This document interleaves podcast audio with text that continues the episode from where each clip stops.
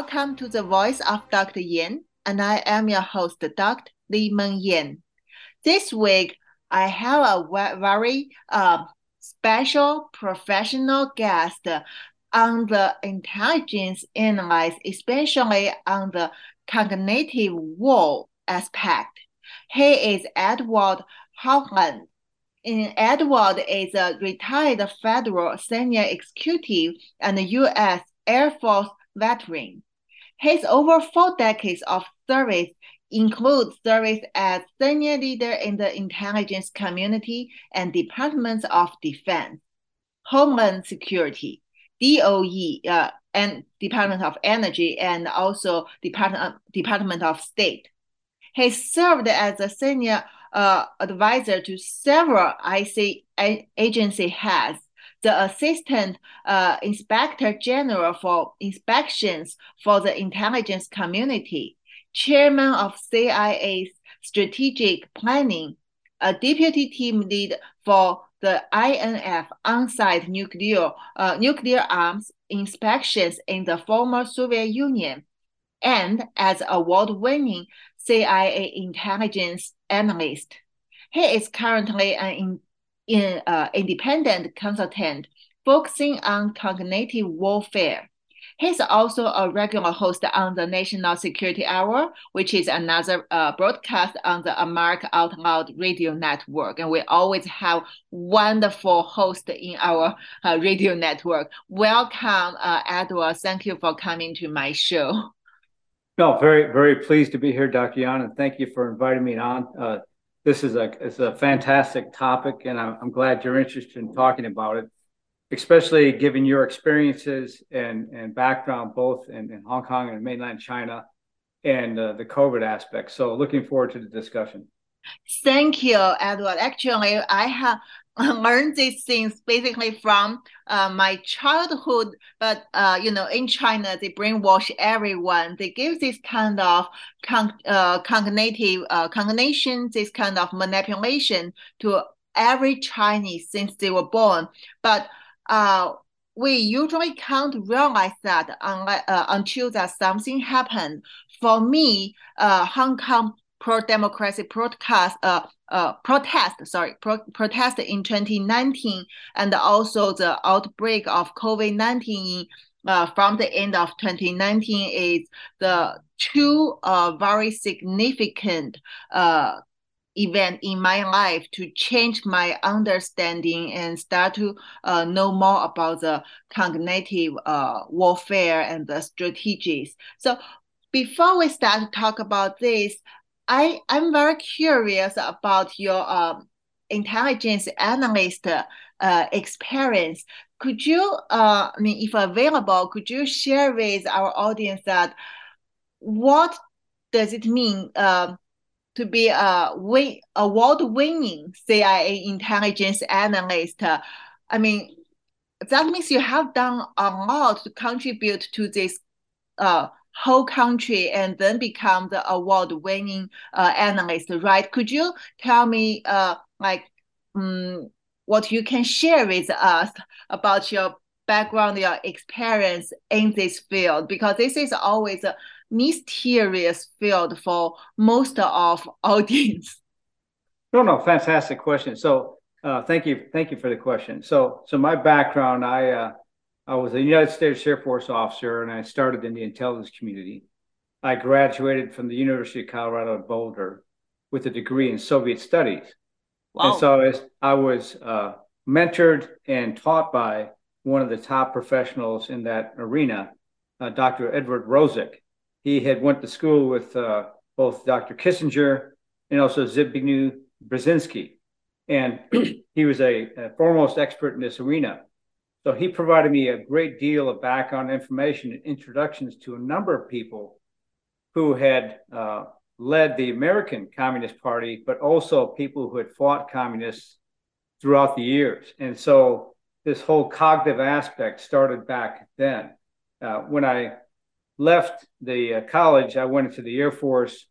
I was assigned over to the Defense Intelligence Agency on rotation to the Central Intelligence Agency, where I did an analysis there. the awards I, I won there were related to analysts, uh, analytics related to Soviet nuclear forces. And the only thing I think I say there is basically I won the report of the year for one of my published reports. But of course, uh, because it's classified, I can't go into details. Uh, nonetheless, uh, that analytic experience, analytic training and background, uh, as well as my background in Soviet studies, has served me now for the last four decades as I continue to assess and analyze the situation.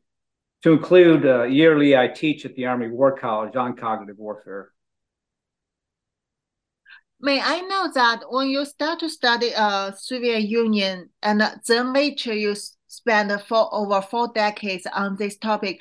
Now, when we see that what is happening in Ukraine and Russia, although we know that Soviet Union is collapsed, but Russia, especially Putin regime, want uh, even go back to that glory during the Soviet Union or even uh, to the beginning of the Soviet Union. At that time, you know, uh, Russia, uh, Russia, Soviet Union was very strong in the world, and now they even uh, paired with communist China to achieve their dominance in the world. Uh, so, according to your knowledge, could you tell our audience, is there any significant change uh, since the collapse of the Soviet Union uh, until now, in the past uh, three decades, in the cognitive uh, strategy field, uh, happened in Russia, and also what do you think about this kind of influence can uh, now impact to the world? Because we we can feel strongly that this time when Russia launched the invasion towards uh, against the Ukraine, uh, Russia and China, as we know, they have signed the secret deals on joint propaganda, and we can see a lot of uh, misinformation support Russia, support China, which means they are uh, strongly against the democracy, against the U.S. Uh, on, uh, I mean, almost everywhere on social media and also on other media. So it's what do you uh, say from this kind of uh, significant uh, in this kind of significant change? And what's the most important thing you uh, you want to tell our audience in this change? No so so i appreciate the question. So from my perspective i'll go back to the end of the cold war. So when the soviet union collapsed the day America declared that we won the Cold War, we then lost the Cold War. So, what do I mean by that? Mm-hmm. So, from a cognitive perspective, we said, great, the Soviet Union has collapsed.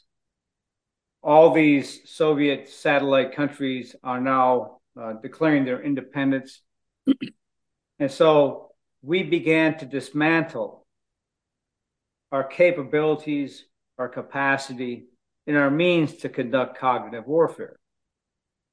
U.S. information agencies and other areas that we use not to push propaganda, to, put, to push the truth. The truth mm-hmm. were dismantled. Our means and methods to then understand and make sure we had access to the various networks to pass and provide that truth were dismantled. Now, why is that important? because the Soviet Union, as we all knew back then, as Russia exists now, as Ukraine exists now, yeah, were black market economies, and they're still black market economies. So once we declared the Cold War victory, we walked away and shut down our capacity and capability in the cognitive aspect to help influence and inform people. We deferred and left a vacuum to those who then drove the black market economies. Now, where does Vladimir Putin come from? Well, he comes from the KGB. Mm-hmm. Okay? He was born and raised in that realm of deceit, deception, and subversion. But he's also very smart as he understood that the Soviet power and now the Russian power was to be maintained based on maintaining that black market economy. And so he's worked with the oligarchs and over time gained acquiescence. And now the chief leader of Russia now for several years, right? Yes. And he continues to push that black market economy. The problem with that is while he's doing that, the Russian people have been leaving in droves, especially the folks who are more educated and smart. The high tech folks and stuff have been leaving in droves ever since the wall fell. Why? Because they didn't like the oppression. They don't like the oppression now. And they realize that they're still being lied to for the most part. So, Russia with China both were formed from the same set of deceptive practices. So a lot of people think, you know, it's communism and such like that. Well, the way I look at cognitive warfare is that there are ways and means to an end. A good strategy lays out the ways and means to an end.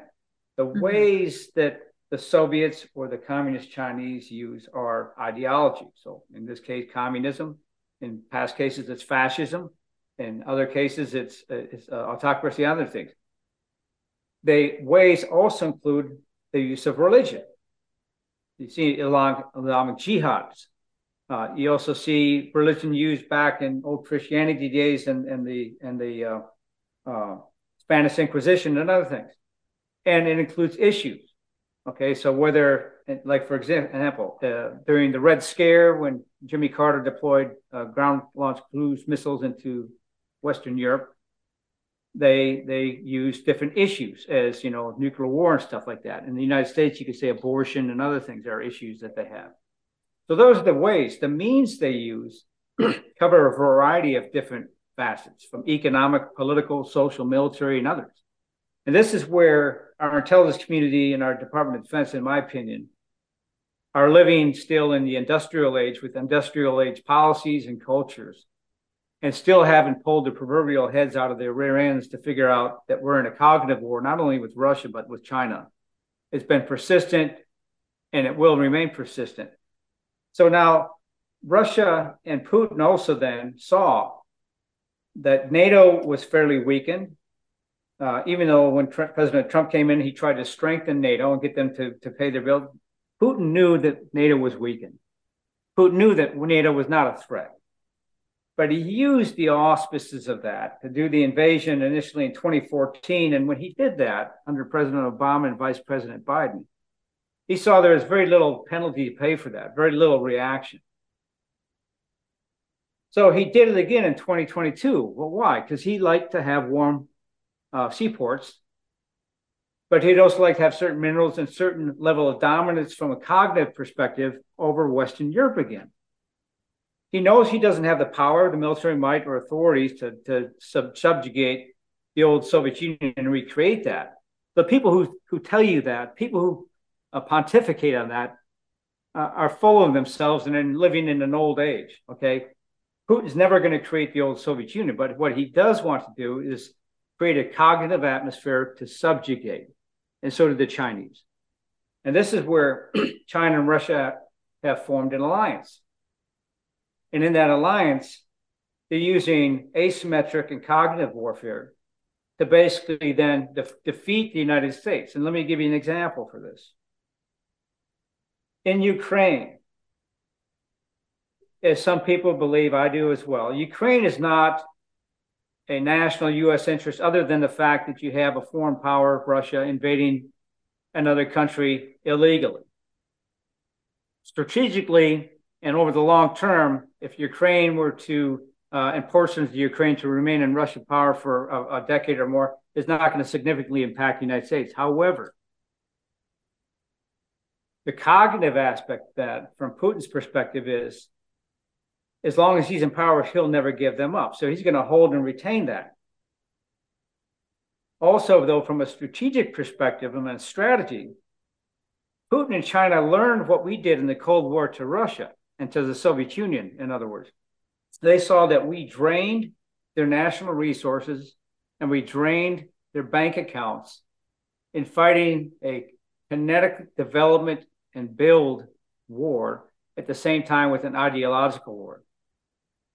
So, what are they doing now in the Ukraine? Well, they're doing the exact same things to us, but in reverse. Mm-hmm. They're causing us to deplete our weapons stockpile, thereby weakening the United States and undermining their own military strength here in the United States, right? Yes. Secondly, not only are they depleting their resources, they're also know they're ratcheting up our national debt. Well, why did the Soviet Union collapse? Because they competed in a weapons war they couldn't finance, and in an ideological war they couldn't win. and so now Russia and China doing the same things to us. Only in this case, I think China and Xi is is playing a third level chess game, like Go. And the third level chess game is this: Putin uh, is ill potentially from all different reports, but even if he's not, he's only going to last so much longer. China thinks strategically, 100, 200, 300 years, right? Yes. Well, Russia's a failed state. Regardless of what people say, Russia's a failed state. It is an energy economy right now with no specific other economy. It's a dictatorship. So by default, it's a failed state, and by default, dictators are suicidal by nature. So you have a failed state with a suicidal dictator in charge. From Xi's perspective, I would do the same thing he's doing. I would buttress and support Russia. Why? Because he's bleeding the US dry and he's bleeding their funding dry, which all benefits China. But as you know, back in the 1800s, China lost a significant amount of territory to Russia. Yes. So now, once Putin's gone, who benefits the most?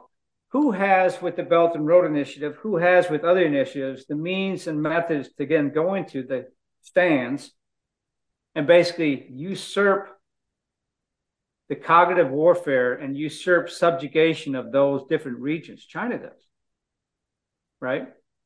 And with all the nuclear weapons that uh, Russia has, who has the, who is going to be most well positioned then to then take advantage of those nuclear weapons? China will. Yeah, that's his idea. And and China also needs a lot more space for its people, right? Russian people are dying and they're leaving. They're dying younger and they're leaving. So, from a strategic perspective, China is positioning themselves very well with respect to Russia. so, their alliance for the moment is very good and it's very beneficial for the long term for Xi. And Putin is a puppet. He doesn't know it yet, but he's a puppet of Xi and he's being played by Xi. Putin has nowhere near the brains or attention span to, ex- to repeat what Peter the Great did in Russian history. Peter the Great reached out to the West and was building alliances with the West to strengthen Russia. Russian people, having been there and studied them for a long time, are resilient, wonderful people and have tremendous strengths. Putin's best alliance would be with Western Europe Western uh, states like the United States to build that structure. But you have neocons in the United States and you have people who are stuck in the industrial age, still fighting the old Cold War.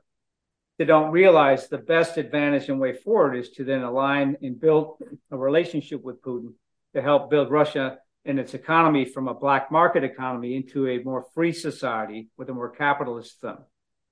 But Russia doesn't know how to do that. Putin doesn't know how to do that. Why? Because he was trained by the KGB.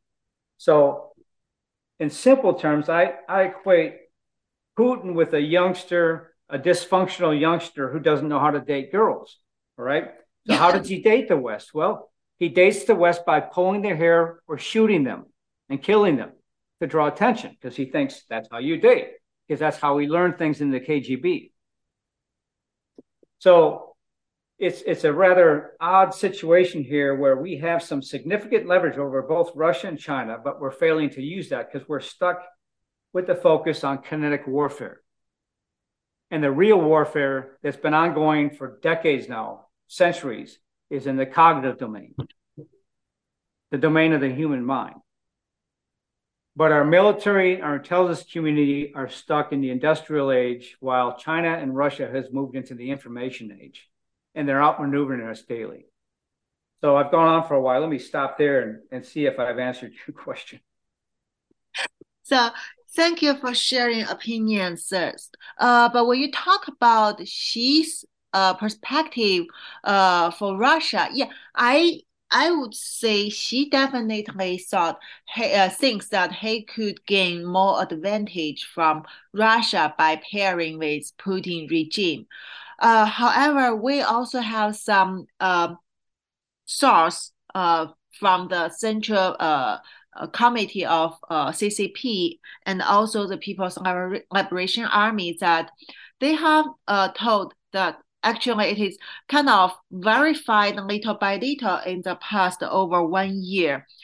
Uh, Xi is not as strong as Xi believes to control or influence Russia because uh, in the last over one year, uh, during first, uh, our source has told us that the infiltration from the uh, Soviet Union period until now, uh, from Russian side to China to Beijing to the CCP is very strong. Basically, there is a force which can uh, kind of uh, manipulate a lot of things around Xi Jinping. And also, uh, in this uh, kind of uh, ally, uh, Xi Jinping and Putin, they have both been uh, both shared one theory come from. Uh, I think you should be familiar with Alexander Dugin, that about his Euro-Asian that theory. Basically, they believe Russia should expand to uh, to the uh, East Asian side, and China can move their dominance to the uh, East South uh, Asia and even uh, expand to the Australia side. And so in this case, uh, Russia and China can be dominant in the whole Euro-Asian uh, continent and also change Americans' dominance. So based on this theory, Russia from the uh, from Xi and uh, the beginning, Xi and Putin signed the secret deal in the Winter Olympic has already made the deal to expand their uh, control into the mainland China. Uh, that means they have used the you know the pipeline uh, in industry to basically they want uh, they can according to their agreement they can even expand it to the to Shanghai which is basically the whole North China, uh, Northeast China is already went uh, the pipeline can go cross. And also Putin has got the uh, control, maybe not uh, total control, but they can uh, actually use the very good ice-free harbors in China, including my hometown Qingdao. So their nuclear submarines are uh, actually parked in that harbor, and they have done a lot of this kind of drone uh, exercise in other operations. So these all the uh, these are all the uh, fact to show that once Putin got uh, how to say the uh, suppression or beaten from the uh, Ukraine battle from the Europe side, he uh, they will move towards the East Asian side, and they will also turn their focus on Japan, uh, Indo-Pacific area, and also according to their um, culture or their the history, like what happened in the history, the Russian will most probably at that time grab more uh, terror, uh, terror territory from China again and push Xi Jinping and the CCP to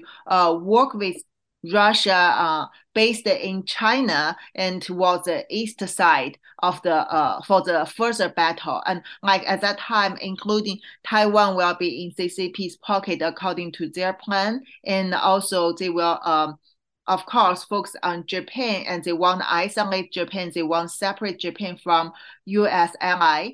So all these things is uh, from the real uh, situation happened in CCP, inside CCP, that we don't think Xi Jinping regime would be so strong to control Russia, uh, especially if Putin has something, uh, something happened to Putin, we actually uh, would say that most probably at that time, China will be suppressed by Russia, no matter who comes after Putin in this regime, because the network and also this kind of uh, fundamental things are already established, and there are a lot of people inside CCP uh, is help uh, helping uh, Russian regime. So in this case, uh, that's what I want to share with you. That um, Xi is not as strong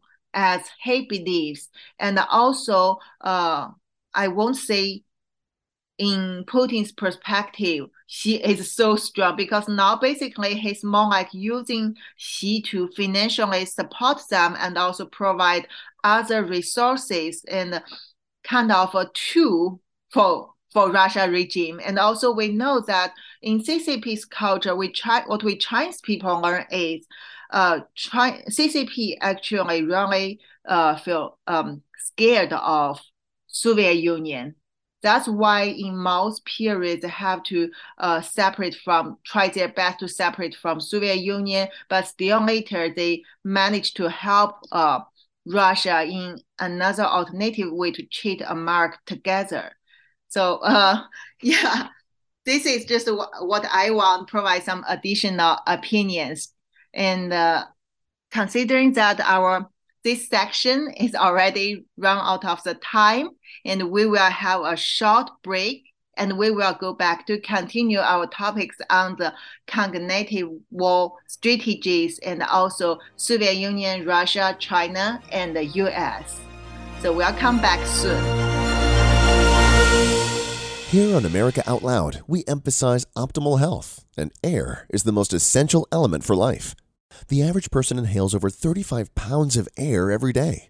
Yet we seldom think about how to rid the air of pathogens swiftly and safely when we need to. The Genesis Fogger Plus HOCl is the only way to quickly and naturally restore air to its optimal condition. Visit genesisfogger.com forward slash out loud for a free ebook on everything you need to know about HOCl and receive a 15% discount on the Genesis Fogger with promo code OUTLOUD. With Genesis, you'll be ready for what's next. Maintaining a strong immune system has never been more critical. Nutrition company Healthy Cell created Immune Super Boost to help you strengthen your immunity, unlike other supplements that don't work. Immune Super Boost is not a pill, it's a gel you swallow with ultra absorption of science backed nutrients proven to support immunity, like vitamin C, D3, zinc, elderberry, and echinacea. Go to healthycell.com and use limited time code OUTLOUD for 25% off your first order. Risk free. Love it or your money back, guaranteed. HealthyCell.com, code out loud. America Out Loud beats to the pulse of our nation. We know when you're angry, you're troubled, confused, glad, and thankful. Well, we know you because we are you. AmericaOutloud.com. Join us as we explore the most important issues of our time.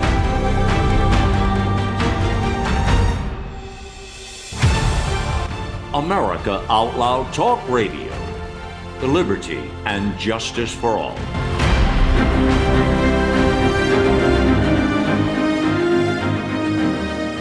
Hi, everyone.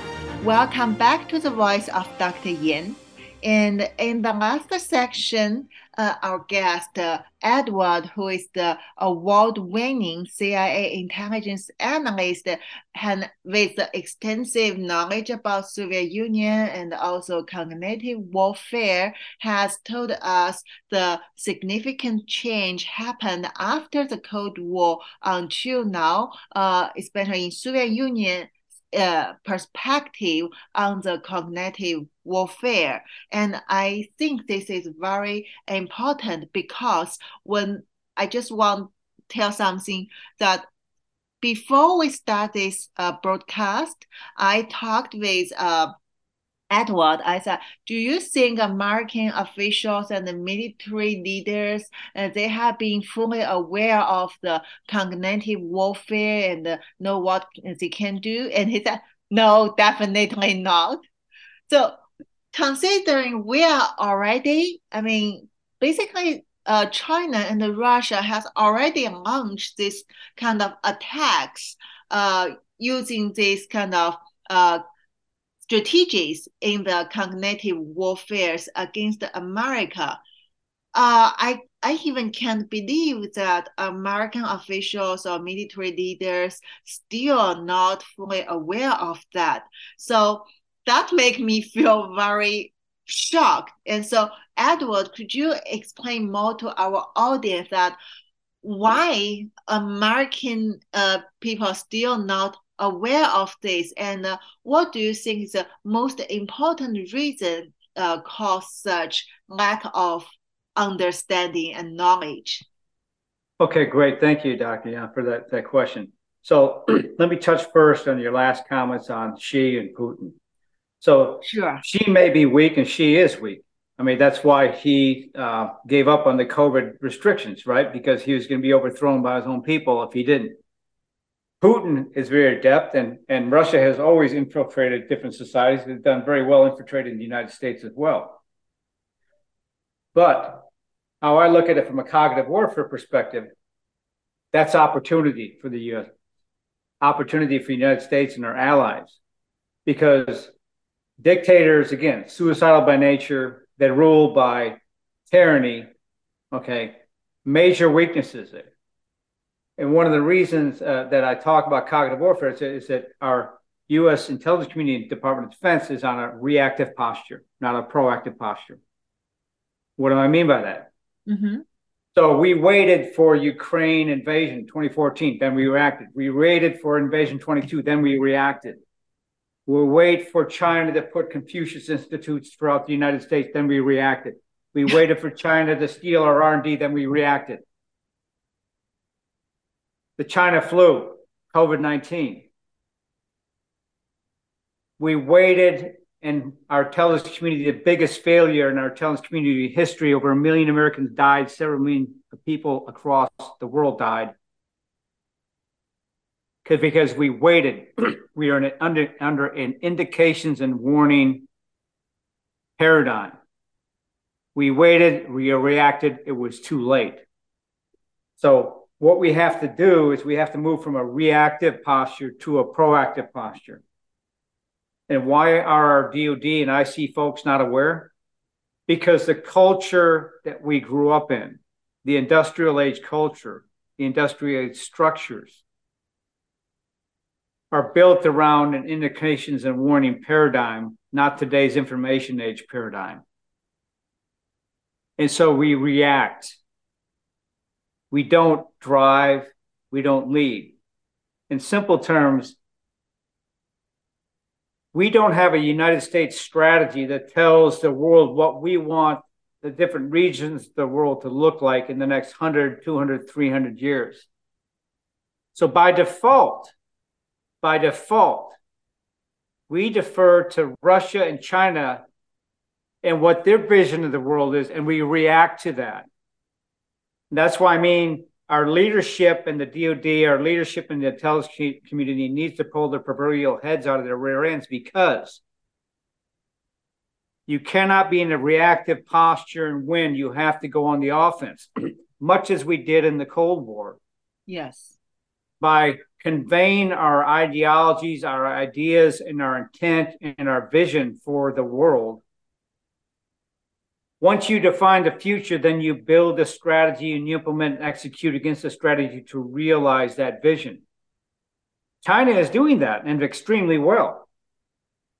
so, to your point, Xi's been extremely effective, extremely effective in driving the United States to react. Now, from my perspective as well, I also think Xi and Russia, Putin, have both compromised President Biden and his family. So when you have a compromised president who's given up the U.S. industry of energy, who is purposely destroying our financial and economic systems, what you have is a cognitive domestic war occurring in concert with an alliance with a global cognitive war. And this is where China and Russia are eating their lunch. And so the obvious aspects of what's going on, people don't want to believe what they see. So you sent me a paper on cognitive intervention. and it's all about strategic deception. So let me turn it back to you because I think that paper explains a lot where China is going these days. Yes.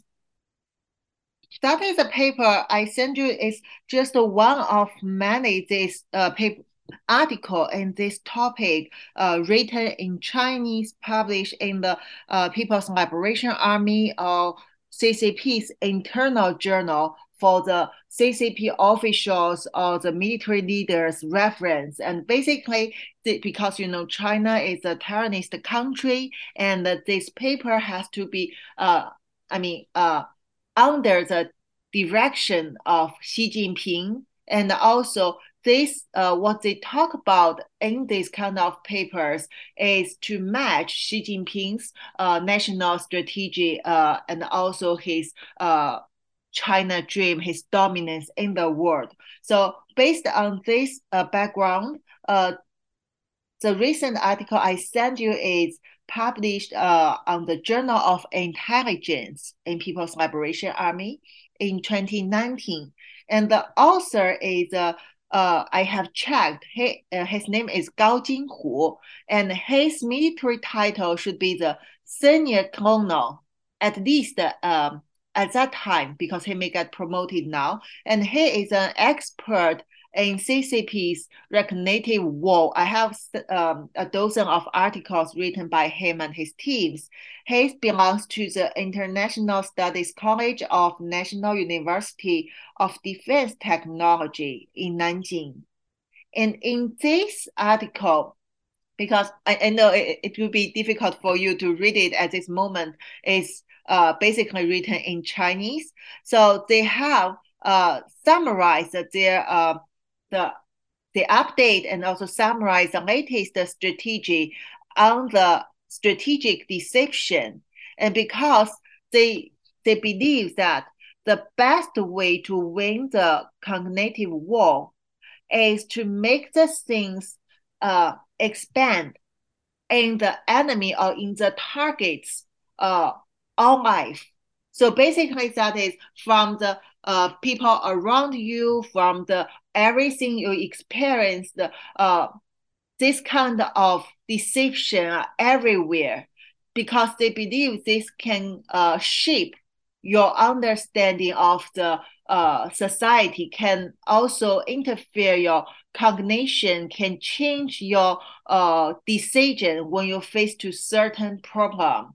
So that's why they're talking about uh, it's already beyond uh, what they can be used in the war. Actually, it is expand to every aspect in people's life, uh, from like um, intelligence, uh, diplomatic, uh, uh, foreign affairs, and also propaganda, all like this. They are talking about the strategic expansion is the best thing is to make the target uh, to self uh, accept self deception.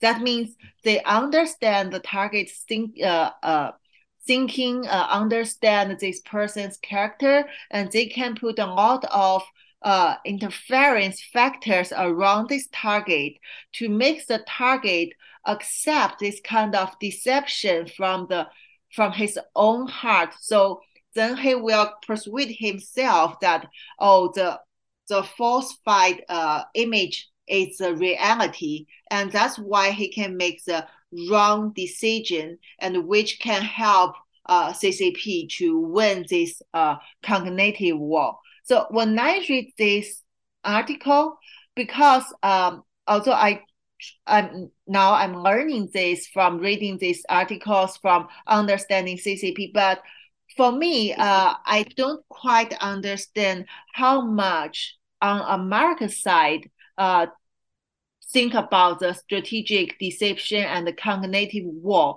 Uh, according to my knowledge, um, in U on US uh, uh, US side, you should use it in the war, not to target the ordinary people, especially not to target ordinary people in their whole life, right? So mm-hmm. I want listen to uh your understanding uh from American side on this topic, and then I want share about some of these uh, points from this article to make the comparison. Because in the last three years, especially in the COVID 19, I have seen how CCP used such uh, strategy to people to change people's understanding of this pandemic, of the origin of COVID, change people's uh, under, uh, knowledge about vaccines or the yes. mandate policies all together. So I want to know uh, first, I want to hear from you about uh, um, American side, how could the military use the, this kind of strategy, and then let's say how China use it beyond this kind of uh, acceptable range in the um, in our lives. Okay, great, great. So back in February 2019, I released a paper as I retired from the intelligence community and Department of Defense. The paper was called the Future Military Intelligence Concept of Operations or CONOPS an S&T roadmap 2035 to 2050. In that paper, I basically laid out what we're talking about here is cognitive warfare and the reasons why the United States is losing the cognitive warfare. So, what you see happening with COVID 19 and the misinformation and cognitive warfare in China is the same thing you've seen happening here in the United States in a cognitive warfare that is domestic by certain individuals who wish to do the same type of subjugation in the United States, from my perspective. But the information war you're talking about and the cognitive war you're talking about, what I believe some of our military understand, but far few, far too few do, is that this cognitive war is perpetual. It is the primary war, and it's happening in the cognitive domain and it's not kinetics. Okay, so our military industrial complex, our intelligence community, and our DoD are stuck on the kinetic warfare. And that's why we're losing the cognitive warfare. So let me give you a couple aspects here. So, over a quarter century ago, I wrote The Theory of the Information Equilibrium, which helps to discuss this whole paradigm we're talking about here. And I defined the concept of the information equilibrium as the transfer of knowledge through the, through the use of information based sources, technologies, and services, which leads to an eventual equilibrium of the world's social, political, and economic situations. Such an equilibrium is based on the involvement of the public, private, nonprofit sectors, basically whole of society. I use the word knowledge vice information on purpose. Much information can be passed, but it is a formation of information, the useful concepts, ideas, or actions that denotes actual knowledge. The base concept here suggests that if one strives for the greatest access and distribution of information throughout the world by all peoples, the eventual result will be a transfusion of knowledge and ideas such that the world's general economic, social, political development will move towards an equilibrium. Now, why is that important? because the theory of the information equilibrium proffers, and this is the difference between tyranny and freedom. The balance between societies that adv- advance and advocate for freedom and opportunity, democracy, individual rights, and those that advance for dictatorships, tyranny, autocracies, etc., lay in this fundamental this fundamental fact in the flow or the constriction of information in line with the concept of the information equilibrium, which I just laid out. In basic form, this means the more open the flow, the equilibrium will shift its balance towards democracy and freedom. The more constricted the flow of information, the balance shifts towards dictators, despots, and theocracies. So now why is that important in the paper that you're talking about?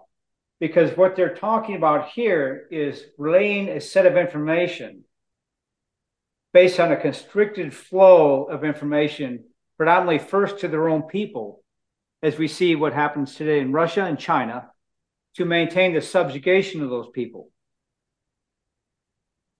It's critical because that deception is ongoing. It doesn't happen just during the kinetic war, it's ongoing now. and as I wrote back then, unless we adjust our future concept of operations to account for the paradigm shifts that have occurred under our feet, This is February of 2019. Our nation and its intelligence operations will once again awaken too late to a different reality, which is likely to end badly with a significant long term impacts to our nation's security and places world leader. I project, project such a negative and reactive outcome to occur either because we lost the cognitive war totally, our adversary succeeded in undermining our institutions and democratic foundation to such an extent they are no longer viable, or because our efforts to counter in the cognitive domain came too late. And I end this by saying we, we fail to act in the cognitive domain, we will likely end up in a major kinetic conflict, resulting in devastating outcomes in physical and human toll, which recovery is questionable.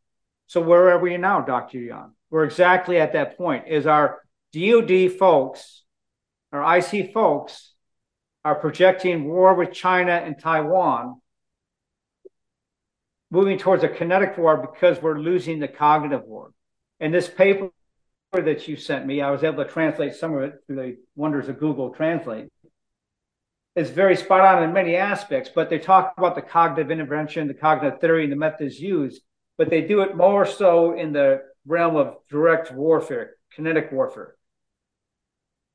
But the other paper, a couple other colonels wrote on unrestricted warfare also applies, same thing with Sun Tzu. Yes. This is the art of cognitive warfare. So so back to you. Yes, yes, I, I agree with you. They also there are other paper. I mean, some paper I haven't sent you also talk about some uh, we call it 生子 which is you mean Sun Tzu, uh, because that was kind of uh, basically uh, Sun Tzu is a person in ancient China and uh, several thousand years ago. He was the first person talk about the war strategy in Chinese history, and also he has combined the Chinese culture into the strategies, which make it very uh, uh, special uh, from uh, different from the Western cultures and the Western strategies. So when you talk about the uh, kinetic war and also the you said that America should be more proactive. I totally agree with you because in CCP's uh, opinion and in their perspective, they have already um, they improved the unrestricted war. Now it has go to the new age, and they have combined the uh, kinetic war with the cognitive war in their strategy. Because when we talk about kinetic war, we're basically talking about like the hacking, uh, cyber things, and also using inte- uh, artificial intelligence, uh, information, uh, using this technology, um, misinformation to conduct the war. And China has deepened the understanding and also application of the kinetic war. Basically, uh, from CCP and People's Liberation Army side, they try to implement, uh, how to say, uh, implant this kind of uh, wrong cognitive uh, cognition which fit their ideology or their strategy through this kind of uh, technology like the uh, misinformation on Twitter, on other social media, yes. on TikTok, and also traditional way like the mainstream media, newspaper altogether. And also they have huge amount of force uh, to apply this through people. And that is why Xi Jinping and uh, CCP always talk about people's war Yes. That means using the huge amount of misinformation to manipulate your understanding of the term, of the concept, or your understanding of the situation. I think the very typical example people now can understand is before the pandemic happened, China first covered up the outbreak in Wuhan. And yes. then since January 2020, remember at that time, China and WHO cheat people that no human to human transmission, no worry about that. But I revealed that human to human transmission exists and China and the WHO were covering it up together. Also, I pointed out that this is the CCP's bio, uh, novel bioweapon released from the lab not from the nature. And also I provide the backbone uh, virus ZC45, this information to the public immediately within 24 hours. CCP adjusted their strategy and they, they basically immediately start to release the uh, Wuhan Institute of Virology's fake uh, virus evidence that they claim they have something called RATG 13 obtained from Yunnan, West China, and also they claim that is 4% uh, difference between that virus and the COVID-19 virus. And also they start to put a lot of information on the nature origin theory. They start to organize the Lancet yes. paper with Peter Daszak and uh, recruit like 27 top virologists to sign the letter to confirm nature origin, to deny the non-nature origin, claim lab origin as conspiracy, and praise Chinese Communist Party in anti-COVID-19.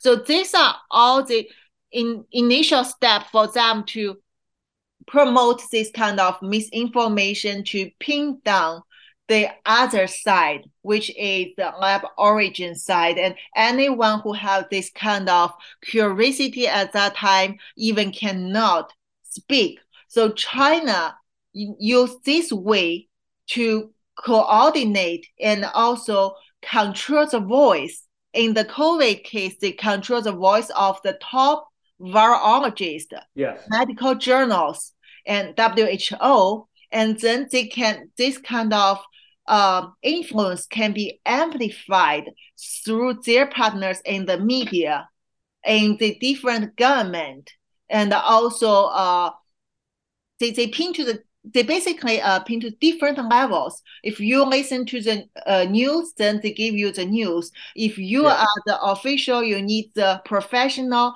opinion. They use compromised scientists to mislead you or suppress you. So this is a very typical example to show when CCP mixed all this kind of method to exert the uh, power of the cognitive war, they can really get quite a lot of advantage. At least uh, the whole 2020, I remember when I tell people this is from lab, and uh, basically I get kind of a total suppression and uh, uh, beating by the other side until 2021 more and more people start to realize that after their investigation or after the what they suffer from the pandemic they start to realize oh no there should be something wrong and then push towards to the lab origin more and more people start to wake up. But still you see we until now we wasted three years and yes. we just reached to the initial step to understand lab origin, CCP lab origin, and we still need to fight uh, against the more this kind of um, misinformation from CCP's cognitive war. For example, we have to fight against them with is this a US military bioweapon or it's from China? Or is that bioweapon or not a bioweapon just the civil study uh, outcome by accident released? Or is this come from the Ukraine biolab or not? And uh, altogether, I mean, also like, is this from Xi Jinping or maybe Xi Jinping's political enemy try to frame set Xi Jinping up? All this kind of misinformation continuously waste people's time.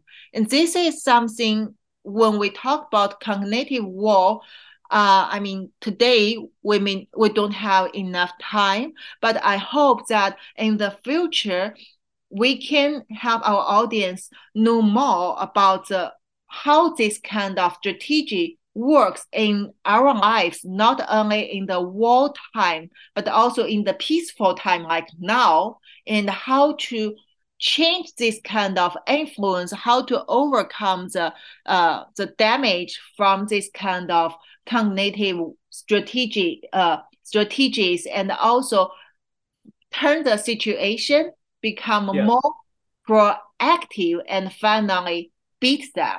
And we only have one minute left. I want uh, hear you uh, to give our audience a brief summarize about what we discussed, sir. Okay, fantastic. So let me let me say basically the cover up you're explaining was also uh, amplified here in the United States by am- allies of the CCP who censored, canceled, and controlled the information. The administration, who I think is again compromised right now, wants to do a deal with the World Health Organization, which is compromised and aligned with China. China murdered 7 million people worldwide, no accountability. Russia undertook the colonial pipeline hack, no accountability. TikTok, WeChat, DNA data. China has all the information they need. When they sent agricultural seeds a while back to the United States, it was a test run, from my opinion. They could send any type of bio weapon they want across the United States and impact it significantly. Same thing with the balloons. So yeah. it's time we start to wake up and realize the cognitive war, World War III, is already undertaken and on its way, and we're way late, way short, and way behind. Thank you so much, sir. Uh, so appreciate of your appearance in my broadcast, and uh, we, I believe we can have more discussion in the future to uh, deepen the understanding of the uh, cognitive warfare uh, with our audience. And uh, thank you everyone for joining me uh, in the voice of Dr. Yan. And we will be weekly come to you uh, on Saturday and Sunday at 4 p.m. EST. And also you can find the broadcast after that from different uh, free apps. Uh, American Out Loud Radio uh, Network always will provide you the fantastic broadcast. Thank you.